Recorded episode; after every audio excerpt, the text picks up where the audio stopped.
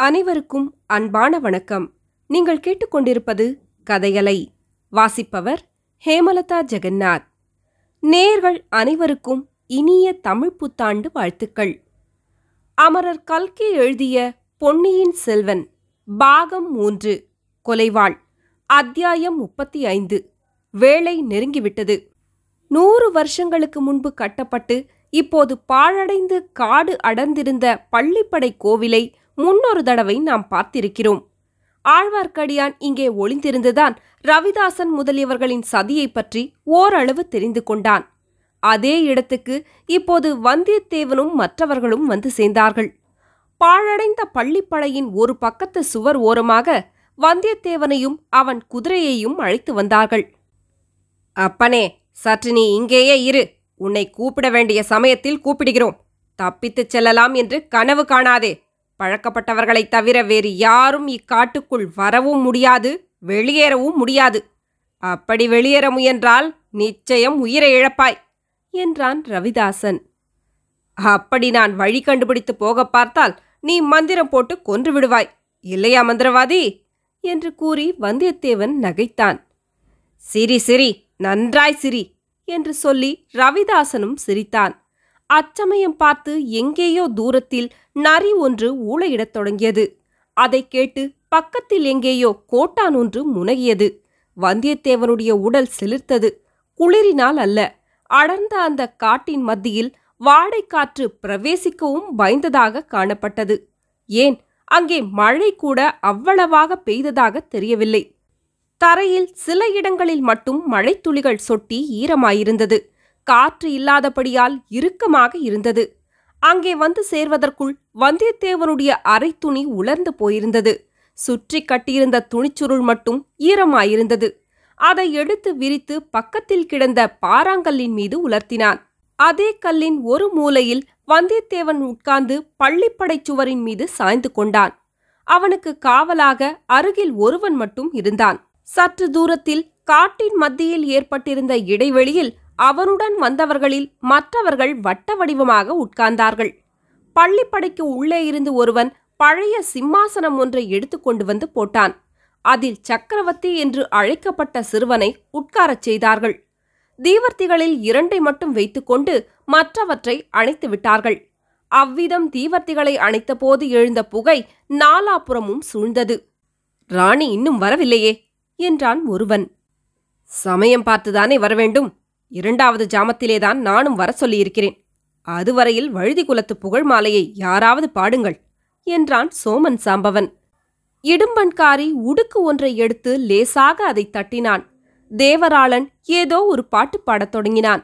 வந்தியத்தேவன் தான் உட்கார்ந்திருந்த இடத்திலிருந்து இதையெல்லாம் பார்த்து கொண்டிருந்தான் கேட்டும் கொண்டிருந்தான்.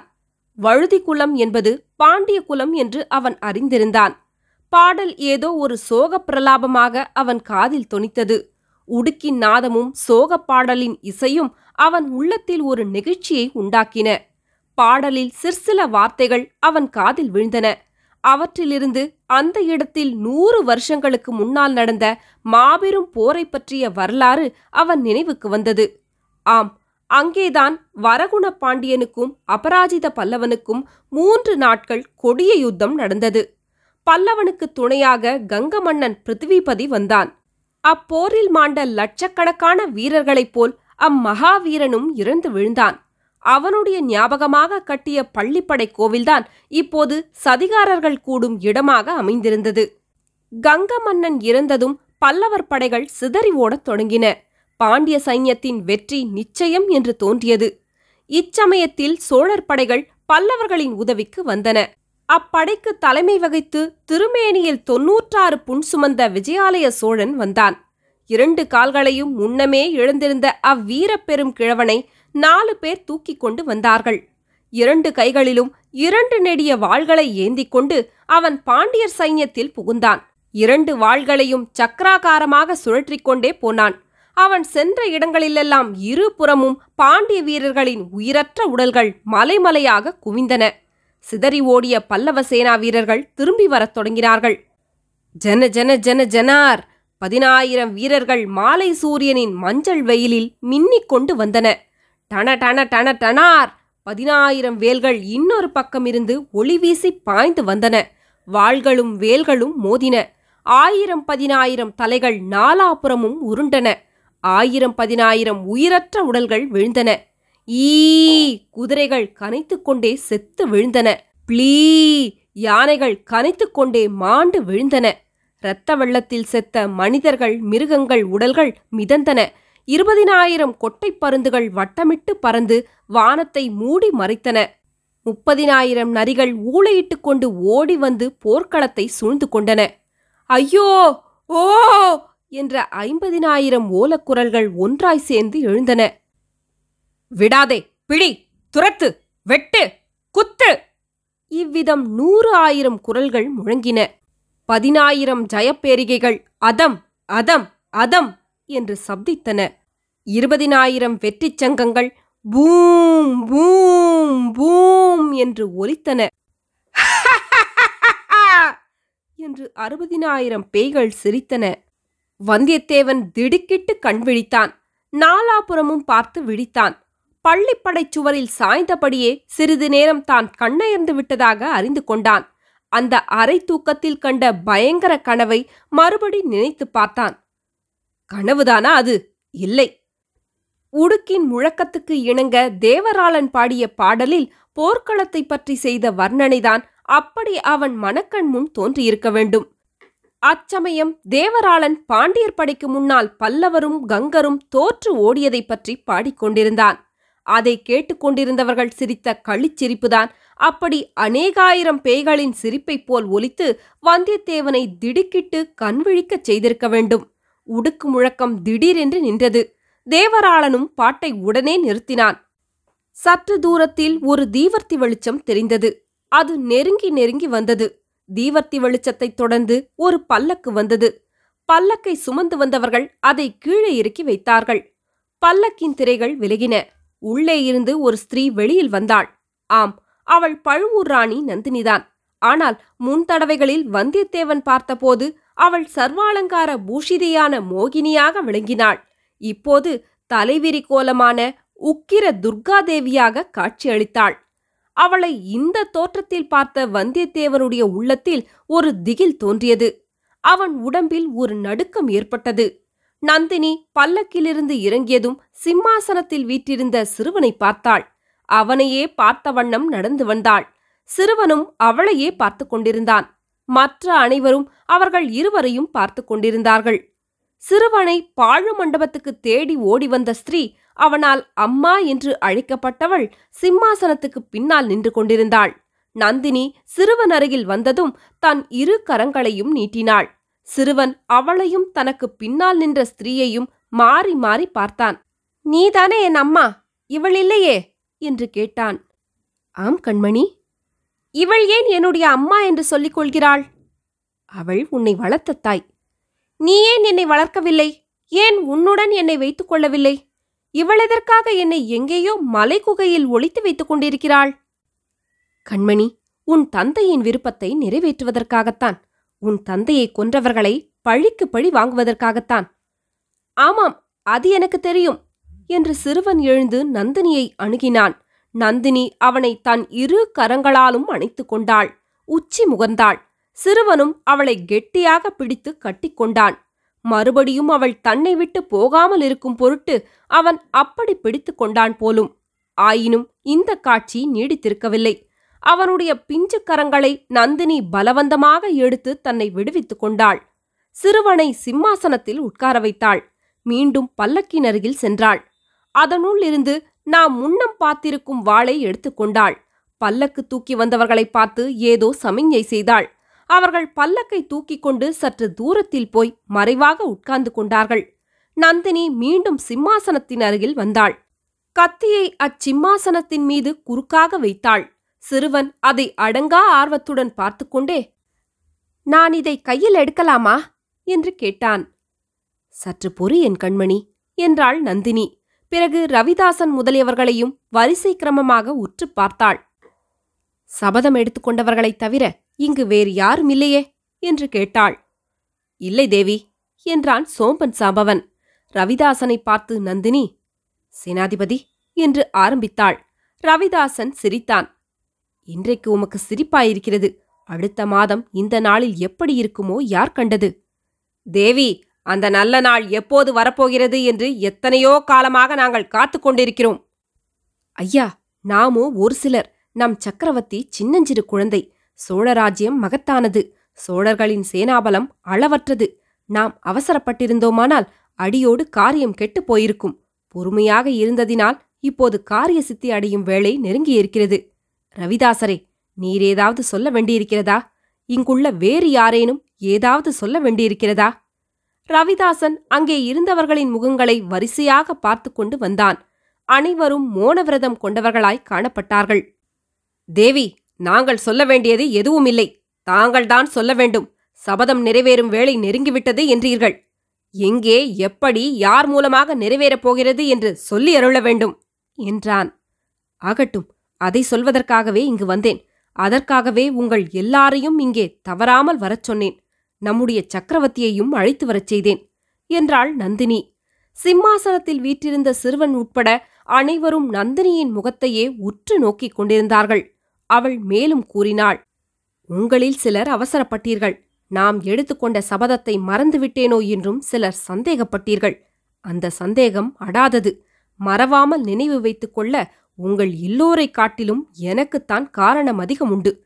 இல்லை நான் மறக்கவில்லை. சென்ற மூன்று ஆண்டுகளாக அல்லும் பகலும் அனவரதமும் நான் வேறு எதைப் பற்றியும் சிந்தித்ததில்லை. நாம் எடுத்துக்கொண்ட சபதத்தின்படி பழிவாங்குவதற்கு சமய சந்தர்ப்பங்களையும் தந்திர உபாயங்களையும் தவிர வேறு எதையும் பற்றி நான் எண்ணியதில்லை. எங்கே சென்றாலும் என்ன காரியம் செய்தாலும் யாரிடம் பேசினாலும் நமது நோக்கம் நிறைவேறுவதற்கு அதனால் உபயோகம் உண்டா என்பதைத் தவிர வேறு நினைவு எனக்கில்லை. சமய சந்தர்ப்பங்கள் இப்போது கூடியிருக்கின்றன. சோழ நாட்டு சிற்றரசர்களும் பெருந்தர அதிகாரிகளும் இரு பிரிவாக பிரிந்திருக்கிறார்கள். பழுவேட்டரையர் சம்புவரையர் முதலானோர் மதுராந்தகனுக்கு பட்டம் கட்ட முடிவு செய்துவிட்டார்கள்.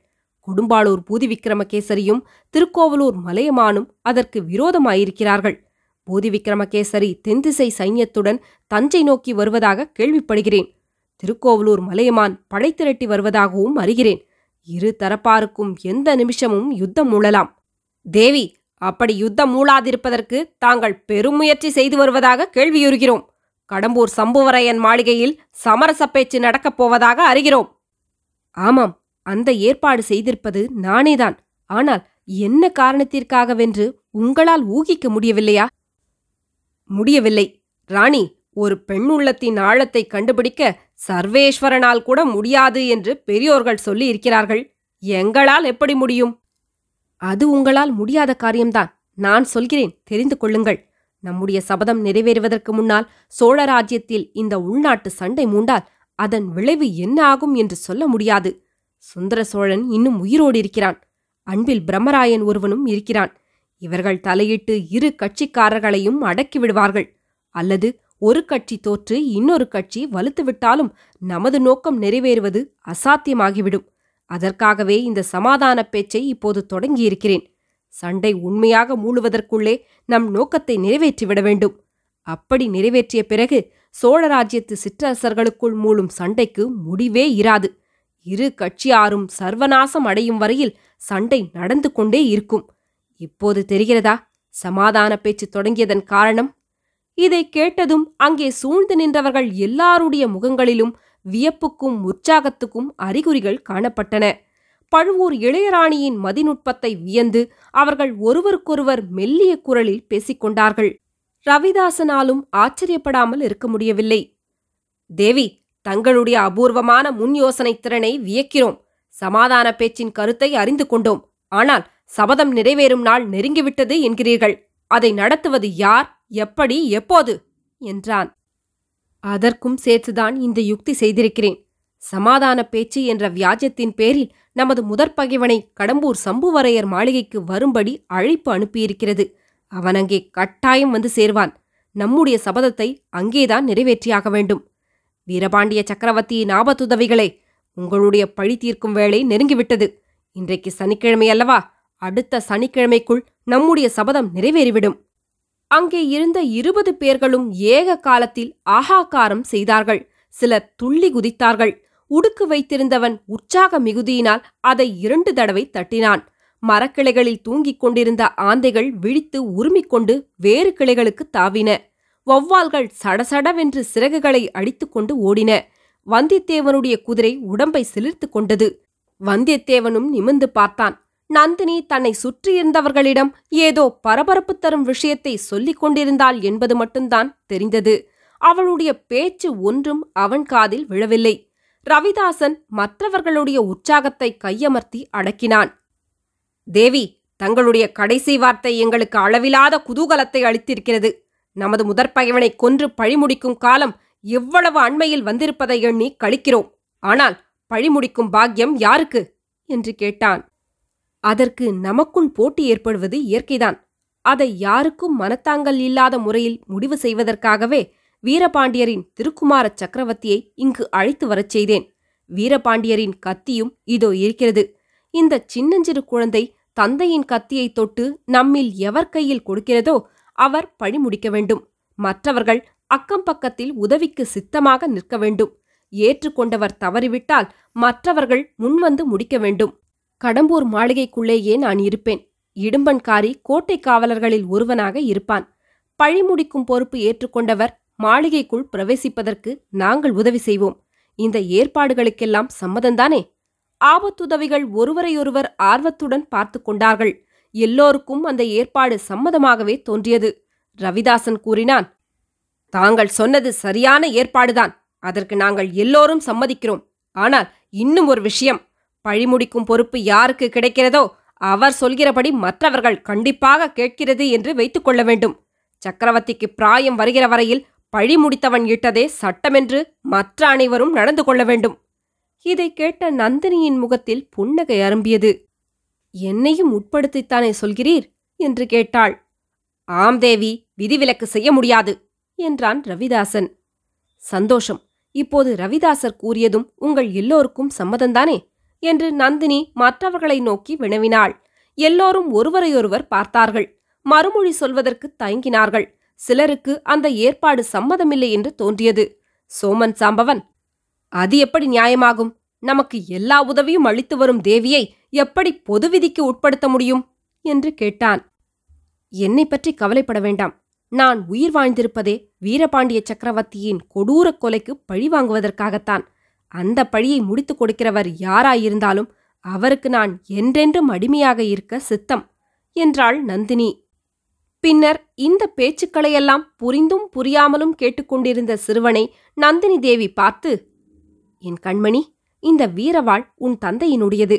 இதை உன் பிஞ்சு கையினால் எடுத்து இங்கே உள்ளவர்களில் உனக்கு யாரை அதிகமாய் பிடித்திருக்கிறதோ அவர்களிடம் கொடு என்றாள். ரவிதாசன் சற்று அருகில் வந்து சக்கரவர்த்தி எங்களையெல்லாம் நன்றாய் பாருங்கள். எங்களில் யார் வீரன் என்றும் தைரியசாலி என்றும் தங்களுக்கு தோன்றுகிறதோ அவனிடம் இந்த பாண்டிய குலத்து வீரவாளை தொட்டுக் கொடுங்கள் என்றான். சிம்மாசனத்தில் வீற்றிருந்த சிசு சக்கரவர்த்தி சுற்றும் முற்றும் பார்த்தார். எல்லாரும் அடங்காத ஆவலுடனும் பரபரப்புடனும் சக்கரவர்த்தியின் முகத்தை பார்த்து கொண்டிருந்தார்கள். ஒவ்வொருவருடைய கண்களும் என்னிடம் கொடுங்கள் என்னிடம் கொடுங்கள் என்று கெஞ்சும் பாவத்தை காட்டின. ரவிதாசனுடைய முகமும் கண்களும் மட்டும் என்னிடம் கொடுங்கள் என்று அதிகாரபூர்வமாய் பயமுறுத்தி கட்டளையிட்டன. சிறுவன் இரண்டு மூன்று தடவை எல்லாரையும் திருப்பி திருப்பி பார்த்த பின்னர் கத்தியை கையில் எடுத்தான். அதை தூக்க முடியாமல் தூக்கினான். அனைவருடைய பரபரப்பும் சிகரத்தை அடைந்தது. சிறுவன் பளிச்சென்று நந்தினி நின்ற பக்கம் திரும்பினான். அம்மா எனக்கு உன்னைத்தான் எல்லாரை காட்டிலும் அதிகமாக பிடித்திருக்கிறது. நான் பெரியவனாகும் வரையில் நீதான் எனக்காக ராஜ்யத்தை ஆள வேண்டும் என்று சொல்லிக்கொண்டே வாளை அவளிடம் கொடுத்தான். தொடரும்.